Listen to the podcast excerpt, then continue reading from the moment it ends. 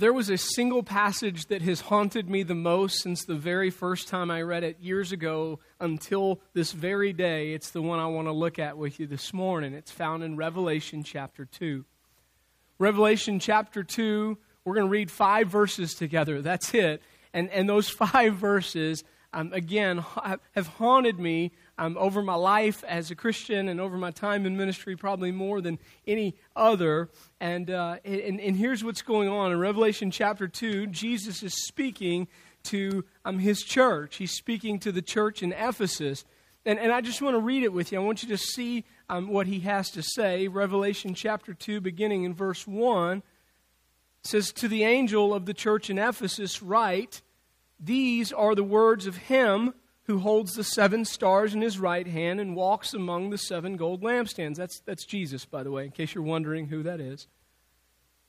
He says, I know your deeds, your hard work, and your perseverance. I know that you cannot tolerate wicked men, that you have tested those who claim to be apostles but are not, and you have found them false. You have persevered and have endured hardships for my name, and you have not grown weary. I just want to want to pause there for a moment, right? I mean, listen to that carefully. He says, "Listen, I know your good deeds." Guys, this is a church that is, is not, they don't just meet together and, and just kind of sit and not have an impact. This church does things for the Lord, right? They, they have a positive impact in their community. They're, they're, they're doing good deeds. It's huge. He says, I, I know your hard work. Uh, that, that phrase in Greek, it, it talks, it says, literally translates, I know you've taken a beating for my name's sake. You, you're, you're working hard. You're working your fingers to the bone, church. I know that about you. He says, I, I know your perseverance means to be steadfast or to, to be constant. It's a term that talks about patient in endurance. He says, I, I know that you love right doctrine, right? You, have tested and proven to be false many men claiming to be apostles. And like you know the word of God, and I know that about you, Jesus says. He says, I, I know that you've endured hardships for my name's sake, and yet you haven't grown weary. Right? If we, if we pause there, we would say, This is a great church. Like, let that be said of us, right? May, may that be said of us, would, that, that we would know doctrine and be able to test false doctrine, that we would do good deeds, that we would endure hardship for, for the name's sake of Christ. This, this is a great, those are excellent qualities, aren't they? And yet, I want you to see what the Lord has to say to this church that's done excellent things verse 4 and 5. He says, Yet. That's a bad word, by the way, right there. Like, I mean, I, you've done so good, you've done, but. Yet, I hold this against you. You have forsaken your first love. Remember the height from what you have fallen. Repent and do the things you did at first. If you do not repent, I will come to you and remove your lampstand from its place. In other words, you've done really good stuff. You've done excellent things. You've done excellent things, but you've missed the mark. You've, you've missed the mark. You, you, you've been excellent, but you've lost your focus. You need to remember the height from which you've fallen. You need to repent, and you need to return to doing the things that you used to do. See, they were excellent, but they missed the mark. So, what is the mark then? What, what is the thing that, that is more important than all that other stuff they were doing? What is the mark? It's in verse 4. Love for God. It says, You have forsaken your first love. Remember that height that you've fallen from. Repent. That means that they had sinned. They'd missed the mark. That's what sin means to miss the mark. They'd missed the mark. They needed to remember what it was like when they loved God. They needed to repent of not loving God with all of their heart, all of their mind, all of their soul, and they needed to return to doing the things that they did when they loved God with everything that they were. And here's, here's what I fear for the church today. Like the global church. You know, I mean, it's a really big church. Like our town has 50 million churches in this little tiny town, and then next town over has 50 million. You add all, so the global church. Here's my fear for the global church, right? And, and us individually as a church and individually as Christians, I fear that what has happened to the church in Ephesus may have happened to us as well. That somewhere along the way we stopped aiming for obedience and we started aiming for excellence and friends, I'm here to tell you that you can be excellent and still completely miss the mark. So let's talk about that this morning, if you don't mind. And I would start here. There's a huge difference between obedience and excellence, right? So, obedience is about perfection. Okay? So obedience, I, I, would say this, it's, it's, on a, on, on, it's about a vertical standard, right? You either obey or you don't obey. Parents, we know this, don't we? There's no such thing as a child halfway obeying you. That's not obedience, right? So it's based on a set or a fixed standard, and so in obedience is about perfection to that standard. Anything short of that is disobedience. You follow me? And, and so here's the thing about obedience, here's the thing about perfection. It is costly costly, right? It is costly. It is extremely expensive. It, it takes something. You don't get it without hard work, right? And, and here's the problem, guys. See, we live in a world, like in the business world. Um, by the way, did you know that there are no businesses that actually aim for perfection? Did you know that? Like some of them claim to, but there's not a business on earth that actually seeks to produce a product without flaws because it's too costly.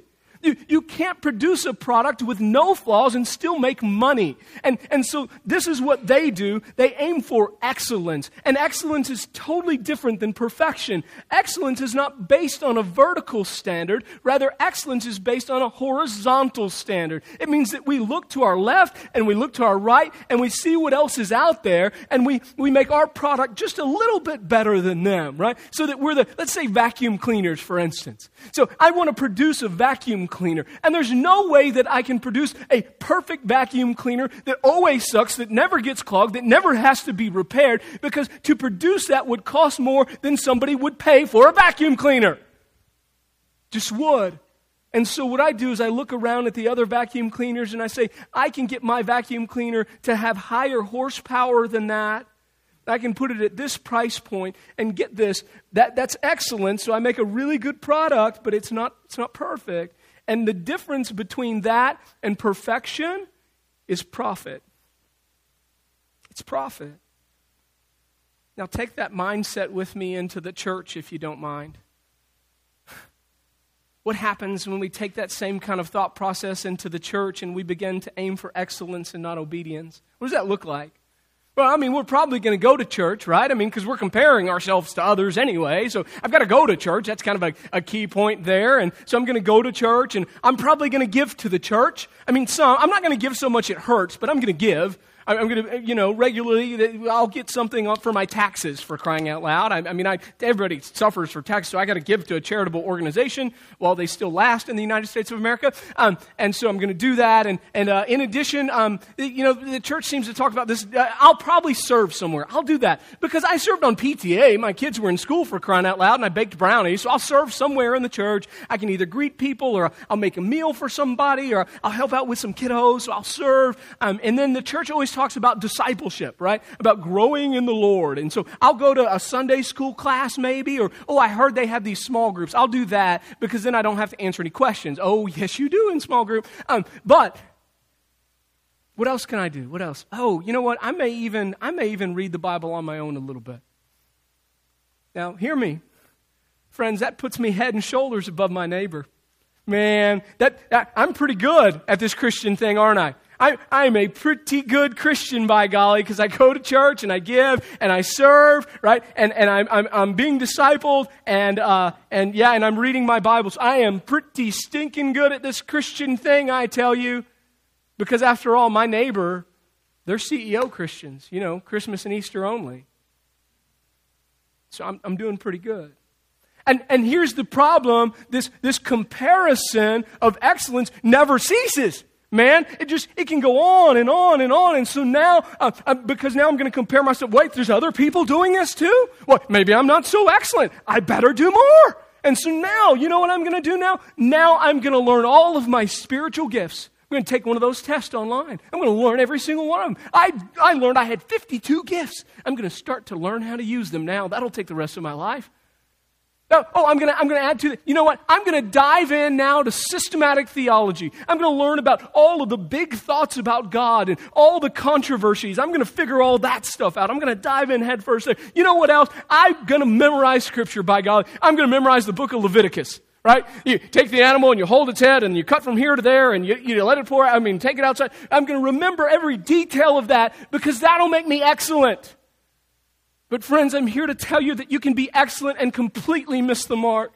That, that may make you excellent, but it doesn't mean that you'll be obedient.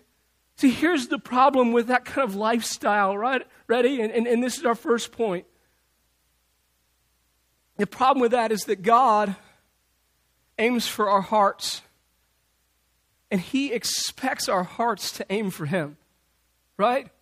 God aims for our hearts, and He expects our hearts to aim for Him. This is the story of the Bible, by the way right? God created mankind in his own image, male and female, he created them. And so God formed us and he fashioned, he made us in his image and he, made us to be with him. When we're made in his image or made in his likeness, he gave us every communicable attribute that he could. That means any, every single attribute of God that he can give us without making us God. He gave us. And the greatest of those attributes was the ability to love. And so God makes us in His image and He makes us to be with Him and He makes us like Him. And check this out He loves us so much that He surrounds us with everything that we need for life and contentment.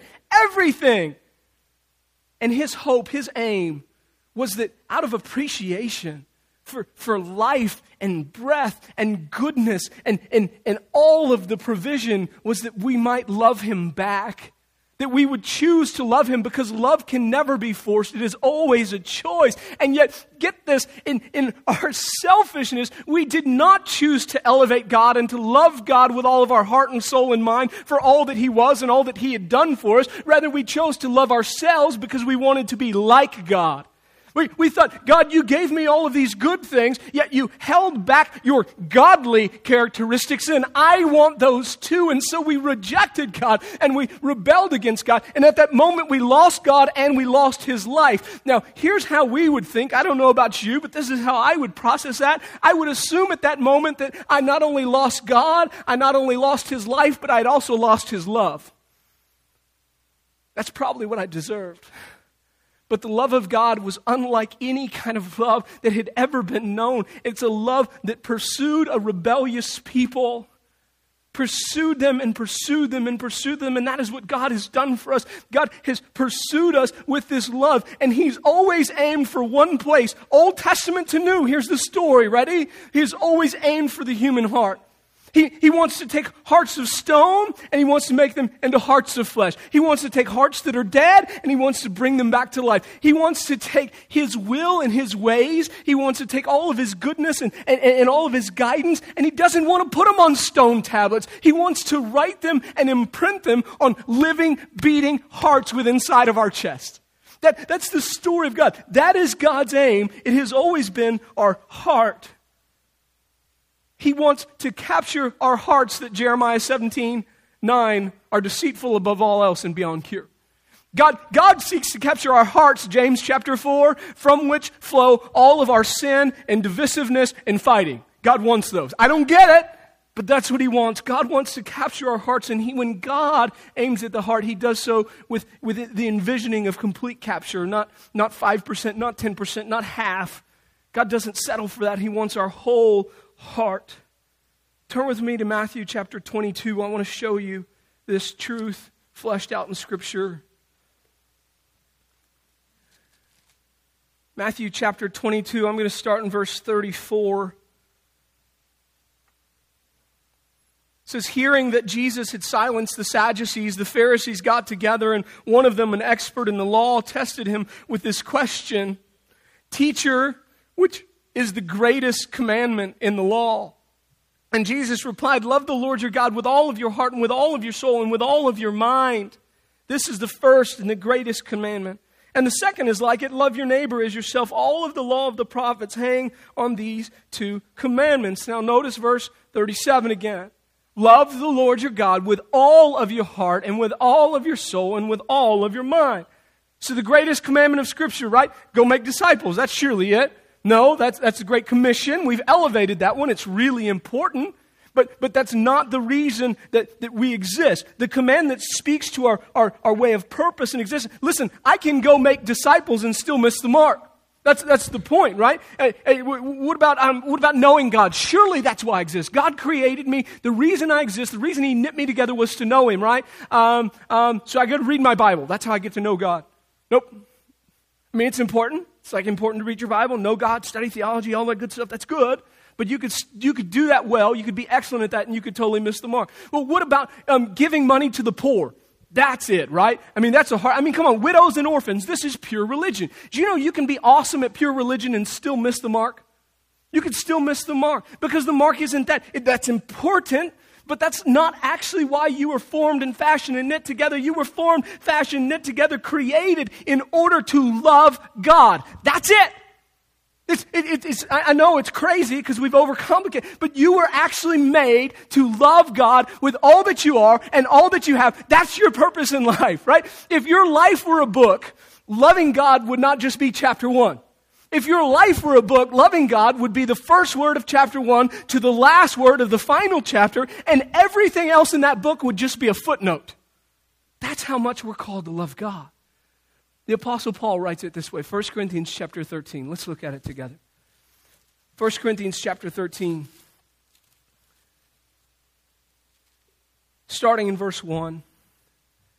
He says, If I speak in the tongues of men and of angels, but I have not love, I'm only a resounding gong or a clanging cymbal. If, if I have the gift of prophecy and I can fathom all mysteries and all knowledge, and if I have a faith that can move mountains but have not love, I am nothing. If I give all that I possess to the poor and I surrender my body to the flames but have not love, I gain nothing. Love is patient. Love is kind. It doesn't envy. It doesn't boast. It's not proud. It is not rude. It's not self seeking. It's not easily angered. It keeps no record of wrongs. Love doesn't delight in evil but rejoices with truth. It always protects, always trusts, always hopes, always perseveres. Love never fails. But where there are prophecies, they're going to cease, and where there are tongues, they'll be stilled. Where there's knowledge, it'll pass away. For we know in part and we prophesy in part, but when perfection comes, the imperfect disappears. I could go on and read the rest of the chapter to you. It ends with these famous words, and now these three remain faith, hope, and love, but the greatest of these is love. Did you catch all that? You can have amazing spiritual gifts. I mean, listen to what it says. You could speak in the tongues of men and of angels, right? You, you could have the gift of prophecy, and it says, and fathom all mysteries and knowledge. You, you could be like Solomon, and it's nothing without love. You, you, could have, it's a, you could be a superhero of faith. You could be the one guy that actually looks at Mount Rushmore and says, I think instead of South Dakota, you should be in South Carolina. Boom. Like you could be that guy, and without love, you are nothing. It doesn't matter. If you don't have a love for God, these things are, are meaningless. You, you go through all of them, they're all worthless, even radical obedience. That's a hard word to accept. You could literally give away all of your possessions to the poor. You could literally become such a pacifist that you say to all people, just attack me and do whatever you want, light me on fire. They could do that, and it would be meaningless if it's not done out of love for God. And, and, and friends, we do it all the time. We do it all the time. This is what Jesus is speaking about to the church in Ephesus, and his words should rattle us to our core. If we're not spending our lives on loving God, then we're missing the mark. If we're not spending our lives on loving God, we're missing the mark because all the other commands, all the other stuff hinges upon this single truth that God has loved us and He expects us to love Him back with all that we are and with all that we have. It's what our lives should be about. It's what our lives should be known for, by the way. Do you know that that should be the first marker that people that don't know you see in you? They should literally look at you and go, hey, man, that person really loves God.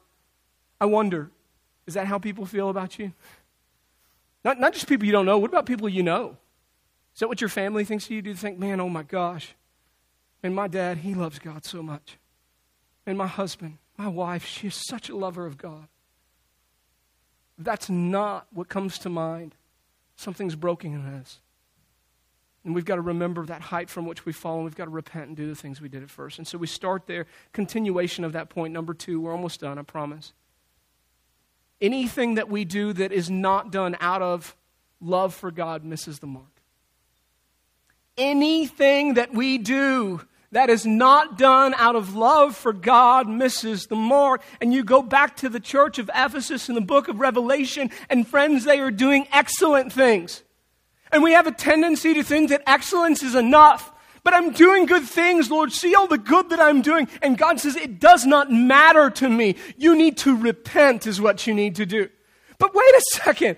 God, look at this. I'm doing good works. I'm doing good in the community. Don't you see the good that I'm doing? He says, Yeah, but you don't love me, so it doesn't matter. Doesn't matter.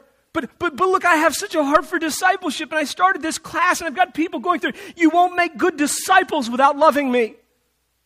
It all starts here. It all starts here. So, since we seem to be about tough teachings this morning, let me share one more with you, right? Because when you're already just enjoying it, you might as well dive a little deeper in, okay? 1 Corinthians 10.31. 1 Corinthians 10.31. So whether you eat or drink, whatever you do, do it all for the glory of God. So Revelation 2, right, tells us that it is possible to be excellent and completely miss the mark. 1 Corinthians 13 says that, that if I'm doing anything without love, it's pointless and it's useless. And then we read this, and this basically says that everything in my life must be directed from a heart that is absolutely in love with God. You, you hear? I didn't say that loves God. I said a heart that is absolutely in love with God. And there's a difference, right? We know this. How many people have been married for many years? You know there's a difference. When you dated and that person made your, made your stomach do the butterfly googly, woo, goodness gracious, you just got almost sick and sweaty handed and palm. That's in love. It's not just in like. You get married long enough, you say, man, I love my wife. Man, I appreciate her. Yeah, but are you passionate about her still? Like, do, do you long for those moments when the kids are in bed so that you can sit and talk? There's a huge difference between loving God and being in love with God. 1 Corinthians 10:31 teaches me that everything in my life has to be directed from a heart that is absolutely in love with God, a heart that puts all of its hope in God. So what does it look like to be in love with God? Ready? All of your hopes are in God. That's what it looks like, right? What, does it look like to, to be in love with God? That, that all of your trust is in God. Like, like God, not government, not health care, not your spouse, not your children. Well, when I get older, my kids are going to take care of me. No, the Lord will be your provider. He will be your help. He will be your defender. He will be your shield. And when it is time, brother, sister, it'll be time. He is all that I need. Right? A, a heart that is in love with God treasures God most. Most. Like I treasure God more than I treasure anything else. In the Bible, Jesus speaks, Where's your treasure? Because that's where your heart is. Heart that is in love with God reasons that God's will is always best and God's ways are always right.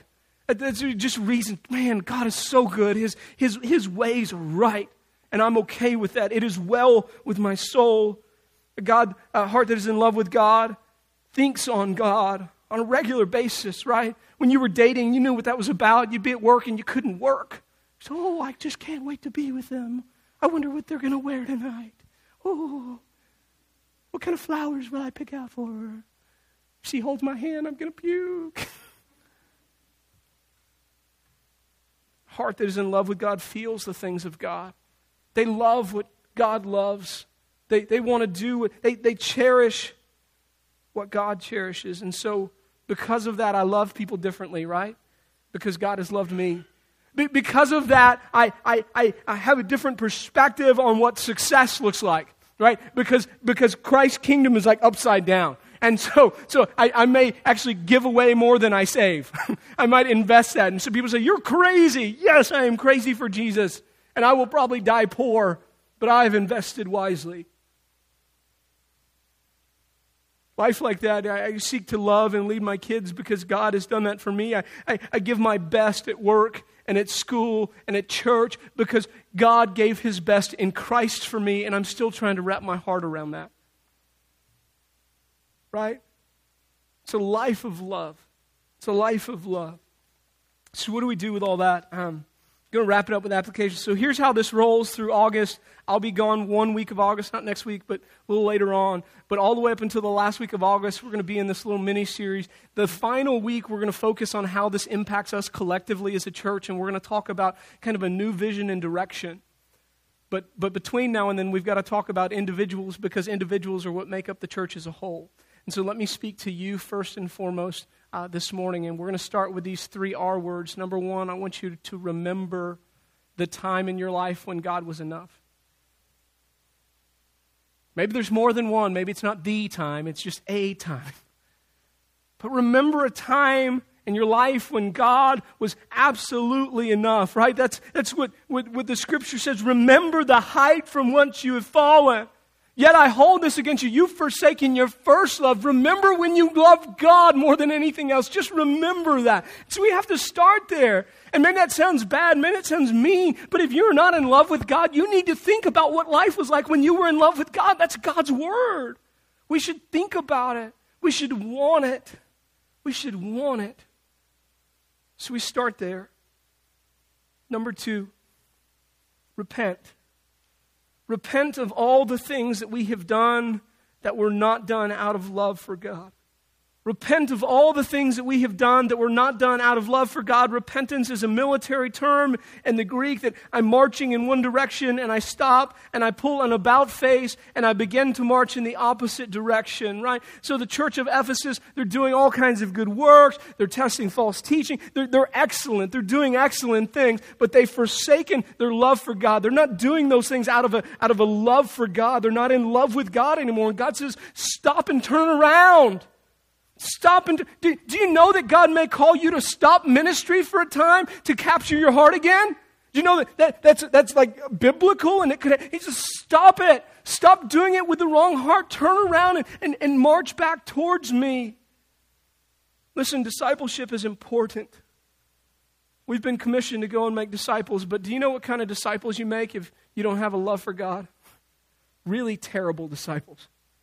If, if what you're doing is not out of a love for God, but it's just because you feel like you have to, or no one else will, or, or, or God's going to be angry if you don't, you don't make really good disciples. I'm just going to be honest with you. You make disciples that have the same attitude about God that you have.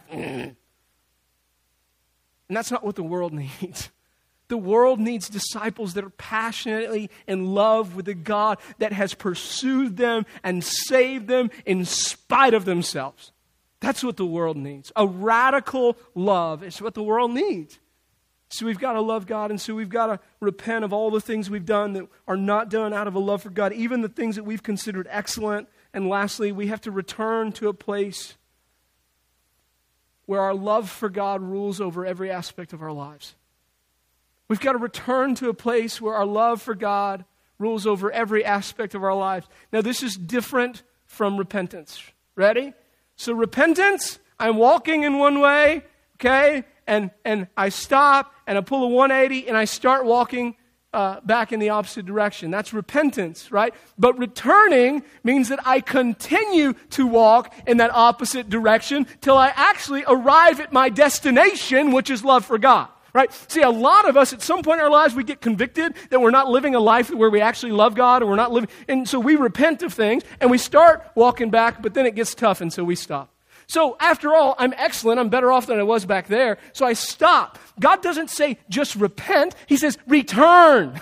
like you have to keep walking in repentance till you arrive at your destination, which is loving God with all that you are and all that you have. That's the heart. That's where we're headed. That's what we need. That's what God wants of you. That is where He aims. God aims for your heart, and He expects your heart to aim for His. Would you pray with me this morning, Lord Jesus?